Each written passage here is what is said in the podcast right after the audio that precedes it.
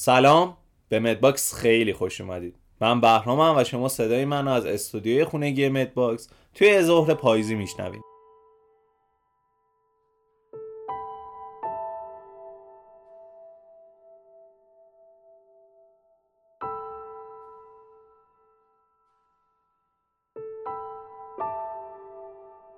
MedBox پادکستیه که توش درباره بیماری های مختلف بدنمون با زبان خیلی ساده و عامیانه ای میشنویم.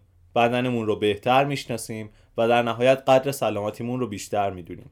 قبل از شروع این اپیزود لازمه که بابت تأخیرهای پیش اومده موقع انتشار هر قسمت ازتون عذرخواهی کنم. شرایط تحصیلی که وجود داره گاهی مانع ما میشه که بتونیم هر قسمت رو سر تایم برسونیم. با تمام این وجود ازتون خیلی خیلی ممنونیم که همراه ما این و موقع انتشار هر اپیزود ازمون حمایت می‌کنید. قدرتون رو می‌دونیم و تلاش می‌کنیم که با کیفیت ترین و بهترین اپیزودها رو به گوشتون برسونیم. مرسی که کنارمون بودید.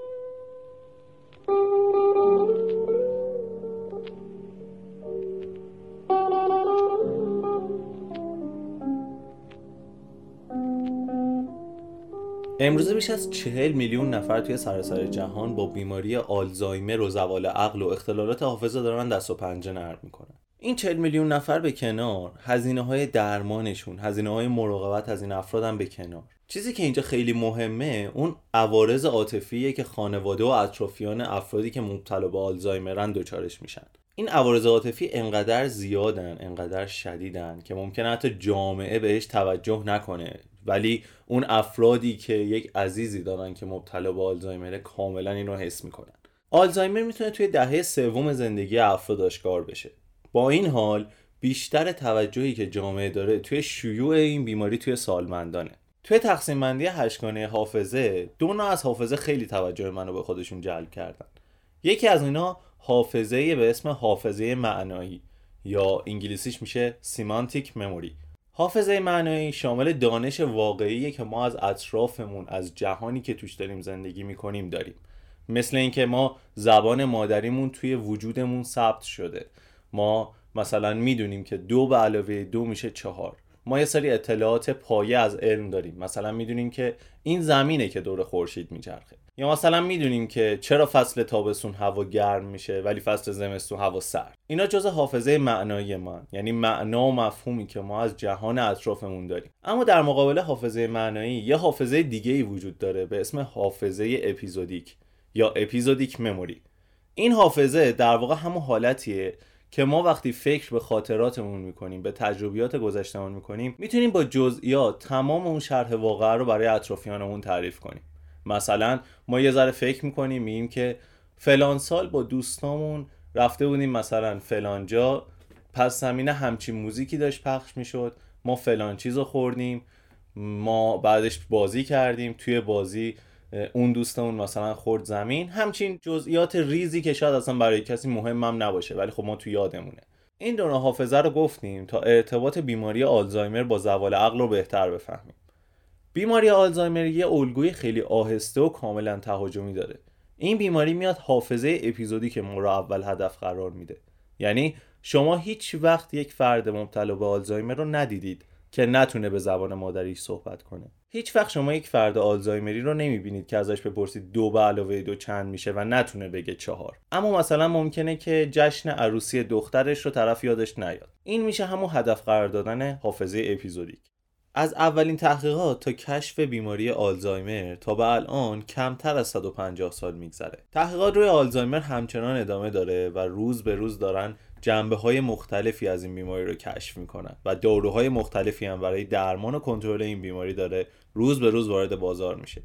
داستان کشف بیماری آلزایمر خیلی جالب و بامزه است. پیشنهاد می‌کنم برای اینکه این داستان رو متوجه بشین رشته استوریایی که توی کانال تلگرام و صفحه اینستاگرام MedBox گذاشته میشه رو مطالعه کنید. اما در کنار همه اینا مهمترین عوامل خطر برای آلزایمر دو تا چیزه. یکی افزایش سن و دومی سابقه خانوادگی. یعنی اینکه اگه یک نفری وجود داشته باشه که برادر یا پدر بزرگ یا پدر مادر هر کی از اعضای خانوادهش مبتلا به آلزایمر بشه احتمال اینکه خودش هم در آینده دور توی کهنسالیش مبتلا به آلزایمر بشه زیاده.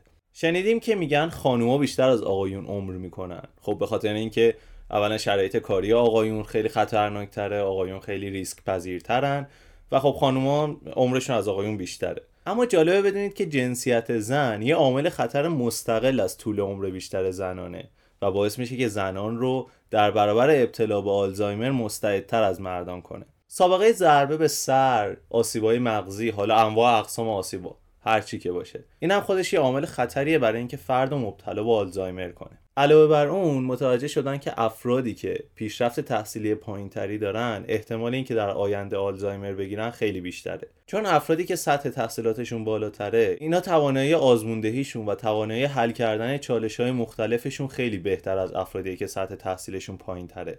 بنابراین احتمال اینکه آلزایمر بگیرن خیلی خیلی کمتره. خیلی خیلی عوامل دیگه هم هستن که تاثیرشون روی آلزایمر هنوز قطعی نیست. و این تحقیقاتی که همچنان داره ادامه پیدا می‌کنه برای اینه که اثبات کنن که آیا این عوامل باعث آلزایمر میشن یا نه. حالا که کلیتی از این بیماری رو متوجه شدیم میریم ببینیم که مکانیسم اختلال آلزایمر چیه؟ چه تغییراتی توی مغز ما به وجود میاد که باعث میشه فرد حافظش رو از دست بده؟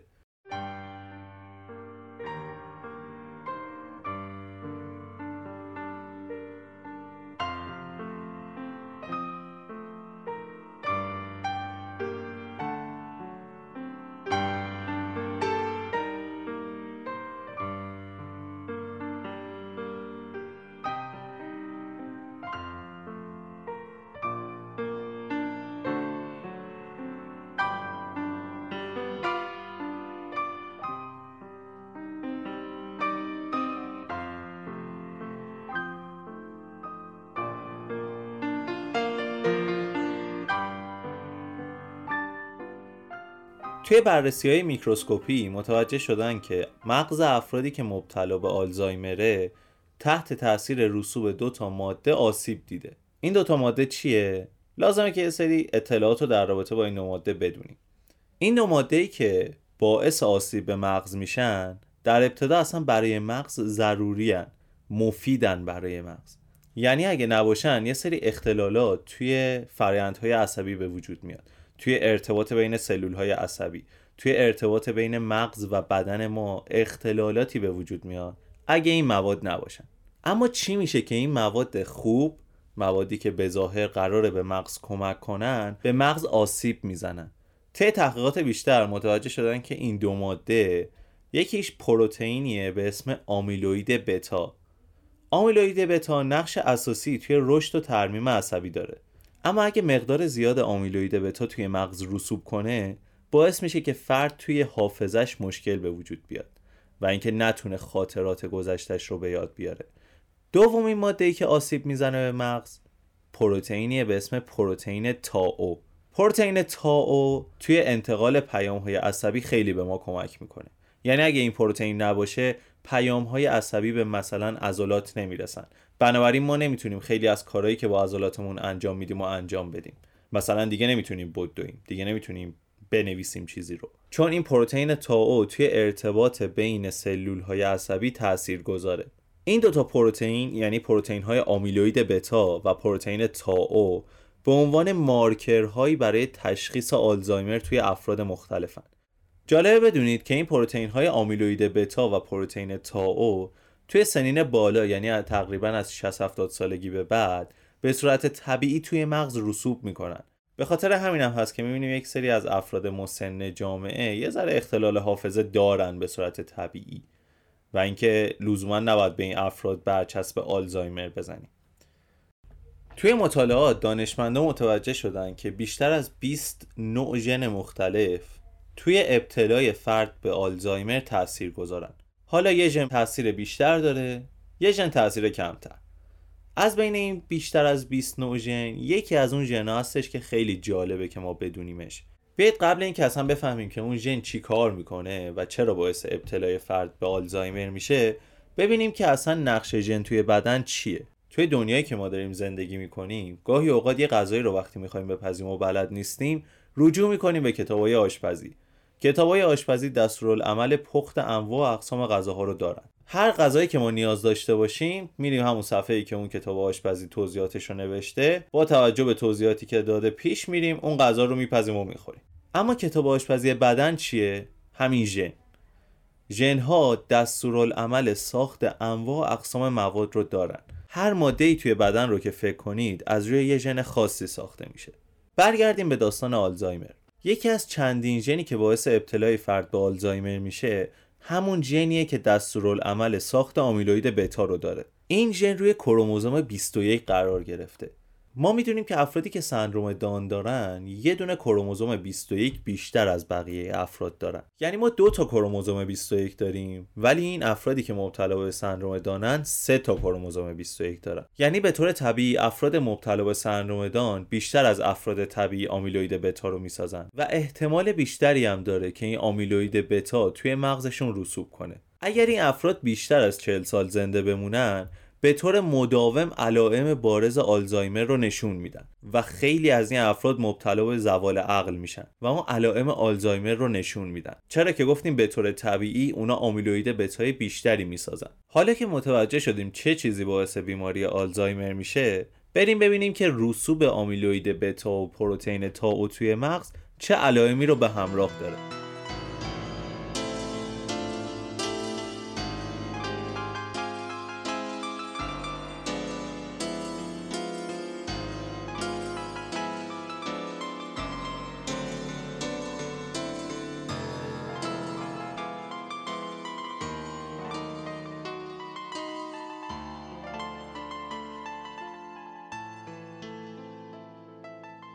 از زمان شروع اولین تغییرات تا ظهور کامل علائم بیماری آلزایمر 20 سال یا بیشتر طول می‌کشه که اگه توی این زمان این بیماری تشخیص داده باشه خیلی راحت تر می‌تونن جلوشو بگیرن. تظاهرات اولیه آلزایمر با اختلالات خفیف حافظه شروع میشه. برای مثال وقتی میره مهمونی گوشیشو یا کلیدش یا یه سری از وسایل شخصیش رو توی اونجا جا می‌ذاره. به اصطلاح تظاهرات اولیه بیماری با حواس پرتی شروع میشه. شاید اطرافیان فرد متوجه آلزایمر داشتن اون نشن و فکر کنن که یه حواس پرتی کرده و حالا یادش رفته که مثلا کلیدش رو جا گذاشته. اما به مرور زمان این علائم شدیدتر میشه. مثلا فرد توی حل کردن معماهای ساده دچار مشکل میشه. توی جمله بندی کردن دچار مشکل میشه. این فرد حتی توی تکرار کلمات هم دچار مشکل میشه. در ادامه لباس پوشیدن، غذا خوردن، حتی راه رفتن فرد هم مشکل میشه. در کنار همه اینا یه سری ناهنجاری های رفتاری هم از همون ابتدا فرد از خودش نشون میده. مثل افسردگی، استراب، کنارگیری های اجتماعی که خود اینا پیشاگهی هایی از ابتلای فرد به آلزایمرن پدرم آلزایمر داشت. اوایل فکر می‌کردیم خب پیر شده کانسال یه چیزایی یادش میره یه چیزای ساده. حالا برای هر کس ممکنه اتفاق بیفته. ولی به مرور رفتارها و فراموشیاش که تکرار شد فهمیدیم که قضیه جدیه. کلیدا رو گم می‌کرد پولاشو جا میداشت بعد وقتو می‌رفت بیرون. دوباره وسط مسیر یادش میافتاد. برمیگشت. اولین نشونه جدی زمانی بود که منو با یکی از خواهراش اشتباه گرفت. فکر می‌کنم حدود هفتاد و پنج هفتاد و شیش سالش بود. وقتی دکتر بردیم خیلی سریع بهمون گفتش که آلزایمر و خب این با توجه به سنش طبیعیه. یه سری آزمایش رو موارد مغزی یا فکر می‌کنم امارای ببخشید. امارای براشون گرفتن و متاسفانه خیلی واضح گفتن که آلزایمرش شروع شده و یه سری قرص و اینها دادن که الان یادم نیست واقعیت چیه. خب به مرور تواناییاشون کم شد. از اینکه خب می‌رفت بیرون مسیرها رو گم می‌کرد. خریدا رو جابجا می‌کرد و خیلی کار ساده رو فراموش می‌کرد. در رو باز می‌زد باز میذاش کلیداش رو گم می‌کرد. خب مجبور شدیم که دیگه ازشون خواهش کنیم که نرم بیرون. خب تو همون خونه می‌تونه سالا کارهای اولی خودشون مثل دستشویی رفتن همون رفتن غذا خوردن انجام بده. هرچی که زمان بیشتر میگذشت تواناییاشو خوب از دست می‌داد. فکر می‌کنم اولین شوکی که داشتم زمانی بود که اومدم و پدرم بدون لباسی داره تو خونه میچرخ فکر می‌کنم تو بعضی از مریضی آلزایمر اینجوریه که مغز وقتی کوچیک میشه رفتارها مثل بچه ها میشه. به مرور لجباز شد پرخاشگر شد. نمی‌دونست رفتارهای اجتماعی درست و چجوری انجام بده. مثل یه بچه کوچیک بعد بهش یاد می‌دادیم که مثلا این حرف رو نباید تکرار کنی نباید انقدر پرخاشگری کنی. ولی خب متاسفانه کوتاه مدت بود دیگه. قرصایی هم که دکترش می‌داد برای کنترل کردن پرهاشگریش این اواخر پیش روان پزشکم رفته بودیم. خب آرزوهای زیادی براش ایجاد می‌کرد لرزش دست گرفته بود. خیلی پرخواب شده بود. گاهی وقتا غذا نمی‌خورد لجباز شده بود و سرگیشه داشت. ولی خب چاره ای نداشت. باید اینا رو میخوردیم که بهشون می‌دادیم بخورن که کنترل بشه و خیلی واقعا سخته. لحظات سختی رو با گذشت زمان فرد مبتلا به آلزایمر چه به صورت پیاده چه هنگام رانندگی مسیرش رو گم می‌کنه. احتمالا شنیده باشید که میگن برای افرادی که مبتلا به آلزایمرن روی یک کاغذی اطلاعات هویتی شماره تماس عزیزانشون و آدرس خونه و محل کارشون رو بنویسید که اگه یک زمانی اینا گم شدن بتونن با استفاده از اون کاغذ به محل مورد نظر برسن. یا اگه یک سری افراد کنارشون بودن بتونن بهشون کمک کنن. فاجعه بیشتر می‌شد زمانی که دیگه کنترل ادرار و مدفوعشون هم از دست دادن راه دستشویی و سرویس بهداشتی رو پیدا نمی‌کردن. تو هر مسیری که پیش می اومد این کار رو انجام می‌دادن. رفتار شدید و شدیدتر می‌شد. پرخاشگری زیادتر می‌شد. حرفایی که می‌زدند بدتر می‌شد. جوری که دیگه تو جمع نمی‌شد بیاریشون بخاطر اینکه گاه هم ممکن بود فوش بدن فهاشی بکنن حرفای نامربوط بزنن. قضیه فاجعه زمانی شد که دیگه کسی هم اصلا نمیشناخت. یعنی حتی من مادرم نمیشناخت غیر قابل کنترل شده بودن. خوابشون به هم ریخته بود. چیزها رو پرت می‌کردن آسیب می‌زدن. یه شب که من خواب بودم از بوی گاز بلند شدم و فهمیدم که کل خونه و اینها رو ریخته به هم و گازو باز کرده و اصلا فاجعه ای ناچارن با توصیه پزشک برای سلامت روان خودمون و اطرافیانشون چون با پرستارم سازش نداشتم و متاسفانه پرستار رو تو مجبور بودیم عوض بکنیم و هیچکس نمی اومد دیگه. بخاطر اینکه میگم شاید برخلاف های دیگه که مثلا خونه نشین میشن و اینها پدر من خیلی پرخاشگر و بیادب شده بود. روی شاد باشی شاید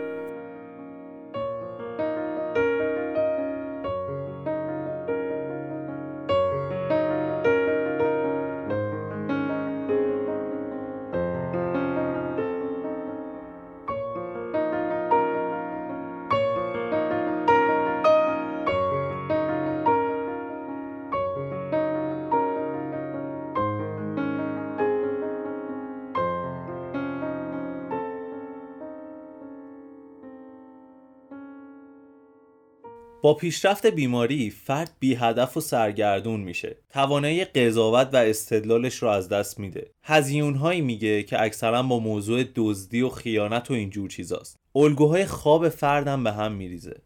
توی آخرین مرحله بیماری آلزایمر بدن بیمار کاملا صفر شده. طوری که مجبور میشه که بستری بشه و برای غذا خوردن و لباس پوشیدنش از دیگران کمک می‌گیره. تشخیص آلزایمر اکثرا با دیدن علائم بالینی توی فرده. اما کنار اون علائم بالینی یه سری روش های آزمایشگاهی هم برای تشخیص آلزایمر وجود داره. یکی از اون روش ها اندازهگیری میزان آمیلوید بتا و پروتئین تاو توی مایع اطراف مغزه که در جریان بیماری مقدار این دوتا پروتئین افزایش پیدا می‌کنه. خب من مادر بزرگم مبتلا به آلزایمر بود که توی سن 75 سالگیش ما متوجه این موضوع شدیم. و چون با ما زندگی می‌کرد این, پیش می... این اتفاق پیش میومد که اسم ما رو فراموش می‌کرد یا مثلا وقتی کنارش بودم داشتم غذاشو می‌دادم خیلی لحظه ای من رو فراموش می‌کرد و فکر می‌کرد یک غریبم و شروع می‌کرد سوال پرسیدن راجع به مادرم که حالا خب دخترشه و بیشتر توی ذهنش پر رنگ تر بود و مثلا میگفتش که کجاست؟ چرا اون به من غذا نمیده؟ تو کی هستی؟ و یا مثلا میگفتش که خیلی اتفاق فلش بک داشت به گذشته که یهو مثلا میگفتش که پس بابا بزرگت کجاست؟ الان که اینجا بود. مثلا اینا هم باعث ترسمون می‌شد. یعنی اولش که نمی‌دونستیم که چه اتفاقی داره میفته هم واقعا برامون ناراحت کننده بود که بعد از مراجعه به دکتر حالا با توجه به سکته مغزی که ایشون کرده بودن و حالا دکتر چکاپ داشتن هر ماه متوجه شدیم که دارن دچار آلزایمر میشن ارجاع داده شدیم به پزشک متخصص و دارو گرفتیم. با توجه به بیماری دیگه که ایشون بهش دچار بود و میگم سکته ای بودش که ایشون کرده بودن. البته یک بار نبود و دو بار در زندگیشون اتفاق افتاده بود. خب دارو اونطور که باید روی ایشون جواب نداد و اوضاع واقعا وخیمتر شد و خیلی بد بود. مثلا اینجوری بودش که نصف شب بیدار می‌شد و میگفتش که پاشید چراغا رو روشن کنین روز شده و اینها. و اصلا فراموش میکردش که چه روزی هستش کجا هستش. و حالا ما باید بلند می شدیم کلی باهاش صحبت می کردیم که اولا ما بگیم ما کی هستیم توی خونش. قرصش رو بهش بدیم پرده رو کنار بزنیم و کلی براش توضیح بدیم که الان شبه و ما تازه خوابیدیم. و هنوز صبح نشده. و خب اینها خیلی آزاردهنده بود مخصوصا برای منی که توی سال کنکور بودم. جوون بودم پر از شور زندگی بودم و باید در کنار کسی زندگی می کردم که دائما همه چیز رو فراموش می‌کنه من رو دزد می‌بینه. مثلا خیلی وقتها بود می‌رفت سر کابینت و مثلا خب وسیله وسایل عوض شده بود وسیله ها عوض میشه. و من رو دزد خطاب می‌کرد می‌گفت شما دزدید اینجا کجاست؟ وسیله های من رو دزدیدید. و دعوا می‌کرد و حالا باید ساعتها براش توضیح می‌دادی ساعتها باهاش مدارا می‌کردی. خب اینها هم از من انرژی زیادی می‌گرفت هم روی روانم خیلی تاثیر میذاشت باعث پس رفت درسیم شده بود و خیلی خیلی شرایط سختی بود. اما دائما با خودمون می‌گفتیم که هیچ کدوم از ما از آینده خبر نداریم. ممکنه ما هم در آینده دچار این مریضی بشیم و مدارا می‌کردیم. واقعا خیلی سخت میگذشت. اما تلاش می‌کردیم که مدارا کنیم.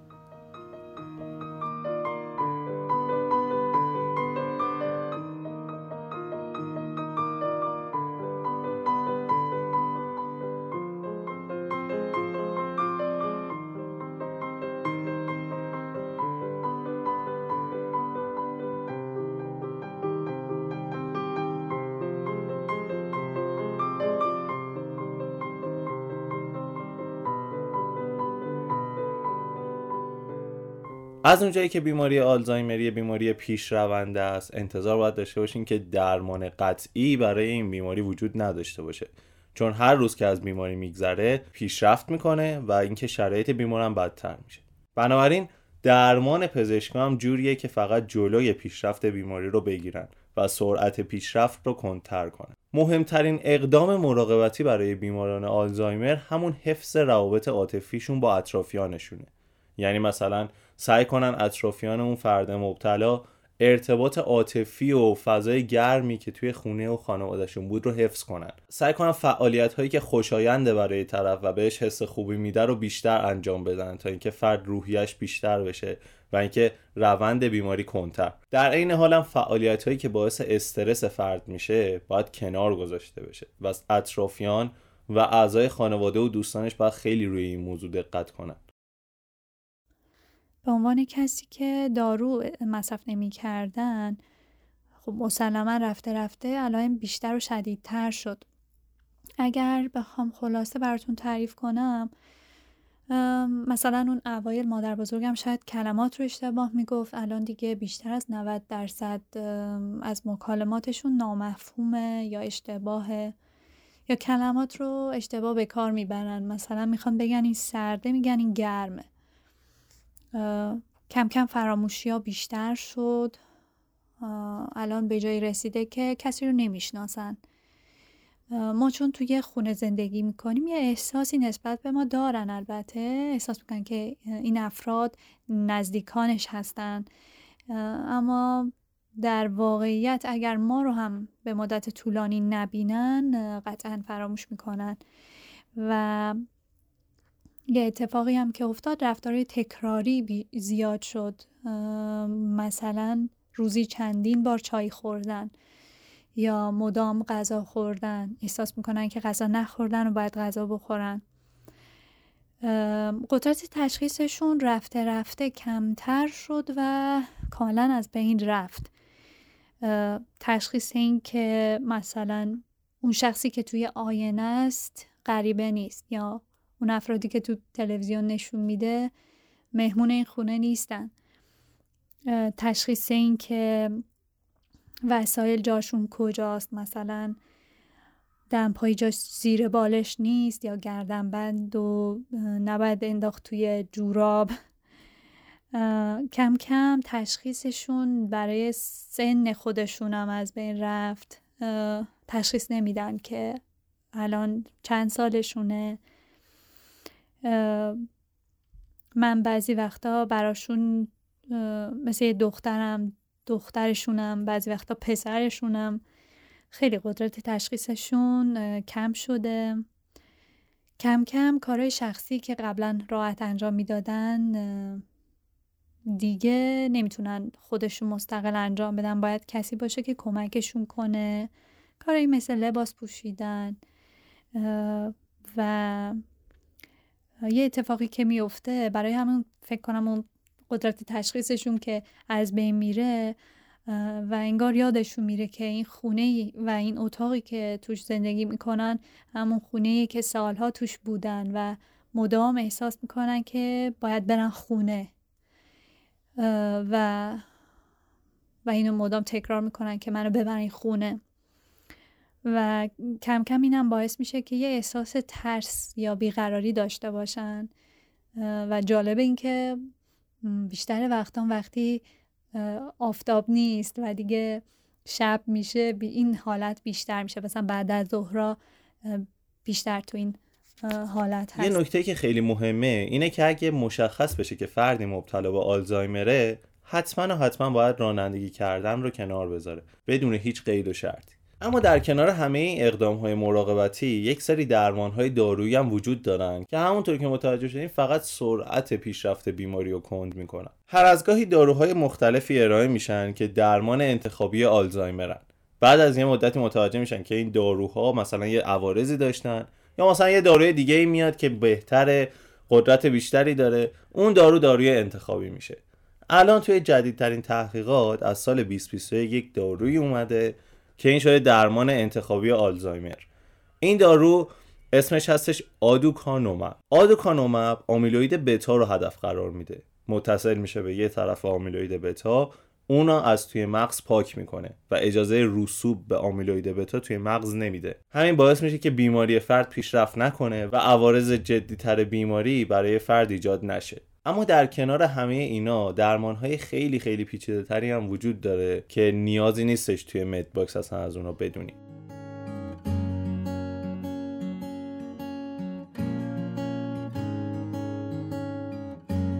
شما به اپیزود هفتم MedBox بیماری آلزایمر گوش دادین.